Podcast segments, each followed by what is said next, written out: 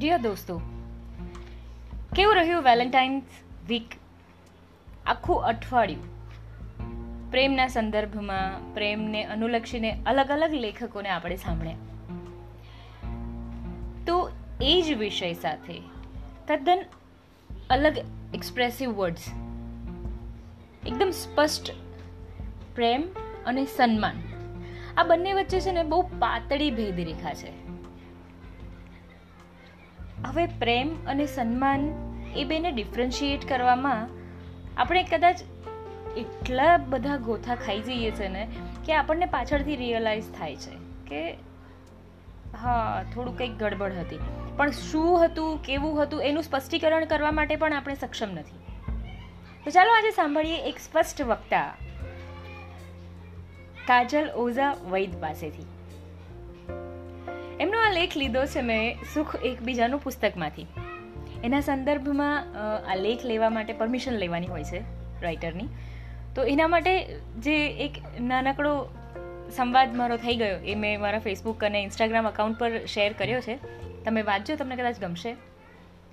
હવે આગળ વધીએ લેખ તરફ, કે પ્રેમ અને સન્માન એટલે સાવ જુદી અનુભૂતિ છે. બે અલગ અલગ ફિલિંગ્સ છે. એને સમજવી ખૂબ જરૂરી છે.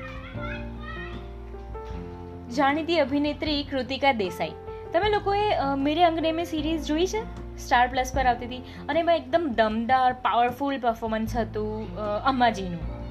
એમાં જે હતા ને, તે આપણા જાજરમાન ગુજરાતી અભિનેત્રી કૃતિકા દેસાઈ. એમણે જે તે જમાનામાં અમજદ ખાન, એટલે આપણા શોલેના ગબ્બર રોકસ્ટાર એમના ભાઈ ઇમ્તિહાઝ ખાન સાથે લગ્ન કર્યા. એટલે કે કૃતિકા દેસાઈ અને ઇમ્તિહાઝ ખાનના લગ્ન થયા લવ મેરેજ ત્યારે એ સમયે ગુજરાતી ટેલિવિઝન અને નાટક ઇન્ડસ્ટ્રીને એક ભયાનક આઘાત લાગ્યો.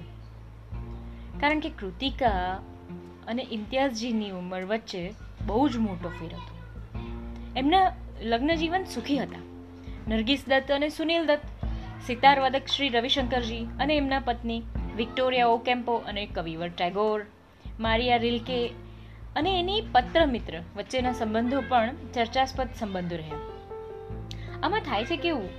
સામાન્યત કે બે વ્યક્તિઓ વચ્ચેના સંબંધમાં ઉંમર જોવાતી નથી અથવા જોવાવી ન જોઈએ એવું લાગણીઓનું વિજ્ઞાન કહે છે ભાઈ. હા, ટેલિવિઝન પર હમણાં થોડા સમય પહેલાં એક સિરીઝ આવી હતી કુછ તો લોક કહેંગે. એમાં પણ આવું જ કંઈક હતું કે ઉંમરના આવા ફરકને લીધે ઊભી થતી સમસ્યાઓની કથા હતી. અને એને પણ હાઈએસ્ટ ટીઆરપી મળી હતી. પેલું નહીં ડૉક્ટર નિધિ ડૉક્ટર આશુતોષ, એ વાળી સિરિયલ તો આ જે ઇશ્યુઝ છે ને, એની અનુભૂતિ, લાગણી, પ્રેમ, એ બધા વિશે આગળ કાજલ મેડમ શું કહે છે? સાંભળો. કાજલ મેડમે અંકિત સરની પંક્તિઓ ટાંકી છે કે મનગમતા નામને ઉંમર ન હોય. મનગમતા નામને ઉંમર ન હોય, એ તો ગમે ત્યારે હાથ પર લખાય. મોસમને જોઈને ફૂલ ના ખીલે. ફૂલ ખીલે ને મોસમ બદલાય. બહુ રોમેન્ટિક કવિતા છે. એને એને માનવું ગમે એવું સત્ય છે. પરંતુ આ સત્ય છે ને માની શકાય એવું નથી. શરૂઆતમાં જે સંબંધ અથવા લાગણીની અનુભૂતિ ખૂબ જ તીવ્રતાથી થતી હોય ને, એ દરેક વખતે એટલી જ તીવ્રતાથી કદાચ ટકી શકતી નથી હોતી. આના ઘણા કારણો છે. પણ એમાંનું મુખ્ય કારણ એ છે કે માણસ માત્રને પોતાની જ લાગણીની સમજમાં બહુ જ ઓછી સમજ હોય છે. સમજો કે માણસને પોતાની લાગણીઓને સમજવાની સમજ જ પ્રમાણમાં ખૂબ ઓછી હોય છે. આપણામાંના મોટા ભાગના લોકો આકર્ષણને કે સન્માનને કે પછી સહાનુભૂતિને અથવા દોસ્તીને સૌથી કોમન વસ્તુ પ્રેમ માની લેવાની ભૂલ કરતા હોઈએ છીએ. કોઈ વ્યક્તિનું ગમવું અથવા એની સાથે સમય પસાર કરવો ગમતો હોય કે પછી એની સાથે વાતો કરવી ગમતી હોય કે પછી એની પાસેથી કંઈક આપણને જાણવા મળતું હોય, એ બધી પરિસ્થિતિમાં એ વ્યક્તિ ગમવા લાગે, એનો અર્થ કંઈ પ્રેમ નથી. આ વાત સમજતા સમજતા આપણને ઘણો સમય લાગી જાય છે. આપણા ઉછેરમાં સાચે કહું ને તો સ્પષ્ટતાનો સ્પષ્ટ અભાવ છે. મોટા ભાગના માતા પિતા પોતાના બાળકોને એવું સમજાવી જ નથી શકતા કે ઉંમર સાથે થતું આકર્ષણ સ્વાભાવિક અને સામાન્ય છે. હાય! ટીચર માટે થતો પ્રેમ કે પ્રોફેસર માટે થતું આકર્ષણ ટીનેજનો પહેલો અનુભવ હોય છે. અંગ્રેજીમાં એને ક્રશ ઇન્ફેક્ચ્યુએશન અટ્રેક્શન એનામોન કે પુલ કે પપીલાવ કે કાફલો જેવા શબ્દો છે. પણ આપણી ભાષામાં આવા સરળ અને સ્પષ્ટ અભિવ્યક્તિના શબ્દો તમારે શોધવા પડશે. ગમવું, પ્રેમ થવો કે બહુ તો આકર્ષણ અનુભવવા જેવા શબ્દોથી આપણે માહિતગાર ખરા. હા, પણ અંગ્રેજીમાં જ્યારે કોઈ વ્યક્તિ બીજાને એમ કહે ને કે, દોસ્ત, મને કોઈ એક વ્યક્તિ માટે ક્રશ હતો, તો એનો અર્થ સ્પષ્ટ રીતે થાય છે કે કહેનાર વ્યક્તિ જે તે સમયે કોઈ એક જણ તરફ ભયાનક રીતે આકર્ષાયેલી હતી. સિમ્પલ વાર્તા પૂરી. એમાં કઈ ઇશ્યુઝ બનાવવાની જરૂર નથી. એને એમનું ટાઇટલ આપવાની પણ જરૂર નથી. પણ એ આકર્ષણ ક્ષણજીવી હતું. હા, કોઈ પણ કારણસર. આપણી સંસ્કૃતિમાં અને આપણી ભાષામાં આપણે આકર્ષણ કે શારીરિક ખેંચાણને બહુ સ્વાભાવિક રીતે લઈ જ નથી શકતા. અનુભવ દરેક થાય છે. દરેકને આ અનુભવ થાય થાય છે ને થાય છે જ. પણ એ અનુભવનો સ્વીકાર કરવાને બદલે આપણે દંભની દુનિયામાં રહીને એને પાછું પ્રેમનું રૂપાળું નામ આપવા મથીએ છીએ. સમય બદલાયો છે. એક જમાનામાં સ્ત્રી પુરુષ એકબીજા સાથે આટલો સમય નહોતા ગાળી શકતા કે એમને મળવાના કે ભળવાના પ્રસંગો પ્રમાણમાં ઓછા હતા. સાથે સમય ગાળવાનો તો સવાલ જ નહોતો આવતો કદાચ.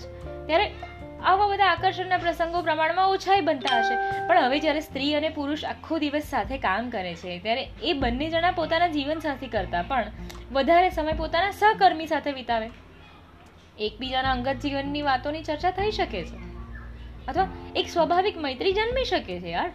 આ મૈત્રીને સ્વાભાવિક રૂપ આપવાનું ભારતીય સમાજમાં શીખવાડવામાં આવતું જ નથી. સ્ત્રી અને પુરુષના સંબંધમાં જેન્ડર બાયસ જાતિ વિચારો વગરના સાદા સીધા સંબંધોની વાત આપણે ભાગ્યે જ કરી શકીએ છીએ. કોઈ એક વ્યક્તિ પ્રત્યે ફક્ત શારીરિક આકર્ષણ હોઈ શકે એવું સ્વીકારવામાં મોટા ભાગના લોકોને શરમ આવે છે. હેલ્ધી ફ્લોટ નામનો શબ્દ આપણા લિસ્ટમાં જ નથી હોતો. સ્ત્રી પુરુષ એકબીજા સાથે સ્વાભાવિકપણે હસીને, મજાકના ટોનમાં ફ્લર્ટ કરી શકે, એવો ખ્યાલ આપણને આપણા સંતાનોને ભાગ્યે જ આપીએ. ગર્લફ્રેન્ડ કે બોયફ્રેન્ડ જેવા શબ્દો ઉચ્ચારતા પહેલાં આપણી જીવના સો સો ટુકડા થઈ જાય. હાય હાય, એવું બોલાય? એવું થઈ જાય. ક્યારેક કોઈ ભૂલથી ઉચ્ચારી દે ને તો એ માણસને ખખડાવી નાખવામાં આવે.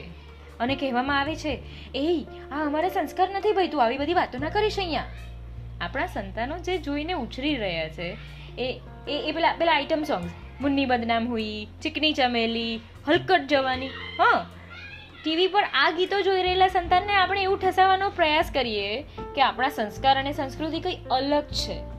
We are from different divine culture you know એ જે જુએ અને સાંભળે છે એની વચ્ચે આસમાન જમીનનો તફાવત. એણે એના માતા પિતાને એકબીજાની બાજુમાં બેસીને હાથ પકડતા કે વાલ કરતા કદાચ જોયા જ નહીં હોય. પણ ટીવી પર કે સિનેમામાં એ ખુલ્લમ ખુલ્લા સેક્સના દ્રશ્યો જોઈ શકે. મારા પુરુષ મિત્ર કે પિતાની સ્ત્રી મિત્ર ના હોઈ શકે એવું એના મનમાં ઠસાવી દેવામાં આવ્યું. એની મમ્મીનો પુરુષ મિત્ર કે એના પપ્પાની સ્ત્રી મિત્ર હોઈ જ ના શકે એવું એવું ઠસાઈ દેવામાં આવે એને, નાનપણથી જ. એણે એના મા બાપને એકબીજાને ટોન્ટ મારતા સાંભળ્યા હોય કદાચ, પણ એકબીજાના વખાણ કરતા નથી સાંભળ્યા. તકલીફ અહીંયા છે. એકબીજાને સન્માન આપતા નથી સાંભળ્યા કદાચ. એટલે એને જ્યારે સન્માનની અનુભૂતિ થાય છે ને, અથવા એને જ્યારે આકર્ષણ થાય છે ને, ત્યારે એ એને પ્રેમ સમજી લેવાની ભૂલ કરી દે. અને એ સ્વાભાવિક છે. શરીર પ્રેમ નથી. અને પ્રેમ હોય, ત્યાં શરીર હોય જ એવું પણ નથી. મોટાભાગના સંબંધો સમજ્યા વિના જોડાઈ જાય છે અને સમજ્યા વિના જ તૂટી પણ જાય છે. છૂટા પડેલા બે માણસોને એ મિત્રો હોય પતિ પત્ની હોય, પિતા અને સંતાન હોય, કે માતા અને સંતાનોની વાત હોય જો એમને સવાલ પૂછવામાં આવે કે ખરેખર એમની વચ્ચે શું થયું હતું? કે ખરેખર સમસ્યાને એક વાક્યમાં કહી શકાય એમ છે ખરી? તો સાચે કહું, મોટા ભાગના લોકો પાસે આનો જવાબ જ ના મળે. કે એમને જવાબ આપવો બહુ અઘરો લાગે કે ખરેખર આ પ્રયોગ તમારે પણ કરી જોવા જેવો છે? કે ક્યારેક કોઈની સાથે ઝઘડો થાય ને, બોલવાનું થાય, કે પછી છે ને આખો આખો ઝઘડો પૂરો થઈ ગયા પછી એકવાર સ્વયંને એવું પૂછી જોવું કે ભાઈ આ ઝઘડો કઈ બાબતે થયો હતો? જો શું આપણે એમની સાથે કરી, એ બધી જ દલીલો સાચી હતી ખરી? ખરેખર આપણી પાસે કોઈ મુદ્દો હતો જ નહીં કે જે ફક્ત આપણે હરજીતમાં યુદ્ધમાં દાખલ થઈ ગયા અને તલવાર લઈને બોલવા માંડ્યા વાક યુદ્ધ કરવા માંડ્યા. આ બે વ્યક્તિઓના અહંકારનો ટકરાવ હતો. જો આપણે પ્રામાણિક હોઈશું, તો તે જવાબ મળી જ જશે. એ આપણને પોતાને જ હચમચાવી નાખે એવો હશે. નિશબ્દ જે જાણીતી નવલકથા લોલિતા પર આધારિત હતી, એ ફિલ્મમાં પણ હતું આવું. એમાં એવું હતું કે લાગણી, અપરાધ ભાવ ઓનેસ્ટી એ બધાની સાથે આ પિક્ચર હતું. અને બ્લેમ ઇટ ઓન રિયો નામની એક ફિલ્મમાં પણ પોતાની પુત્રીની મિત્ર સાથે પ્રેમમાં પડતા એક પ્રૌઢ પુરુષની વાત હતી. ઉપસ નામની એક ફિલ્મ જે જાણીતા અભિનેતા દીપક તિજોરીએ બનાવી હતી. એમાં જ્યારે પુત્રને ખબર પડે છે કે એની માં એના જ મિત્ર સાથે સંબંધ ધરાવે છે, ત્યારે ઘરમાં દાવાળ નળ સળગી ઉઠે.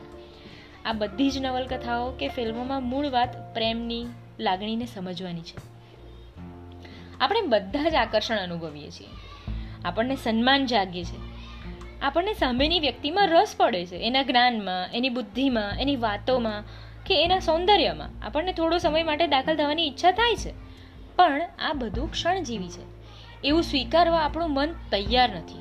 આપણું અપબ્રિંગિંગ જ આપણા, આપણો ઉછેર, આપણા સંસ્કારો કયા જ કરે આપણને કે ભાઈ આ તો પ્રેમ છે, અથવા આને પ્રેમ કહેવાય, અથવા આ પ્રેમ હોવો જોઈએ. એવું. ખરેખર પ્રેમ એટલે બહુ જ અદ્ભુત, જુદી અને દિવ્ય અનુભૂતિ છે યાર. એ એક એવું જાદુ છે જે ચમત્કાર સર્જી શકે છે. જે સંબંધમાં મિરેકલ્સ નથી હોતા ને, એ સંબંધ પ્રેમ નથી. એવું નક્કી છે. અંગ્રેજીમાં છે ને ફોલિંગ ઇન લવ એવું કહેવાય છે. ખરેખર પ્રેમમાં પડવાનું નથી હોતું. પ્રેમમાં તો ઉર્ધ્વગતિ હોય.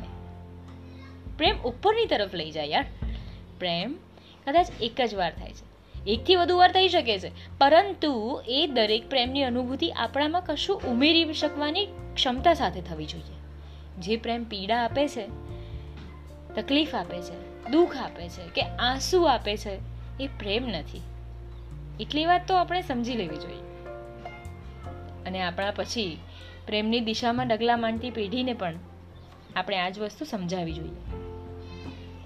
છેલ્લે કાજલ મેડમ કહે છે, આમ તો આ વસ્તુ આ લેખના સ્ટાર્ટિંગમાં છે પુસ્તક. એકબીજાનું સુખ એકબીજાનુંમાં તે હું તમારી સાથે અહીંયા શેર કરીશ. કોઈ એક વ્યક્તિ પ્રત્યે ફક્ત શારીરિક આકર્ષણ હોઈ શકે એવું સ્વીકારવામાં મોટા ભાગના લોકોને શરમ આવે. એ હેલ્ધી બ્લડ નામનો શબ્દ આપણા લિસ્ટમાં નથી. આ વાક્ય આ લેખની અંદર પણ આવ્યું. પણ કદાચ જો તમારા ધ્યાનમાં ન આવ્યું હોય ને, તો તમે આને ધ્યાનથી સાંભળજો ફરી એકવાર. અને આવતી પેઢીને એના માટે સજાગ કરજો. આ એક સંપત્તિ કરતાં પણ મોટી ભેટ હોઈ શકે.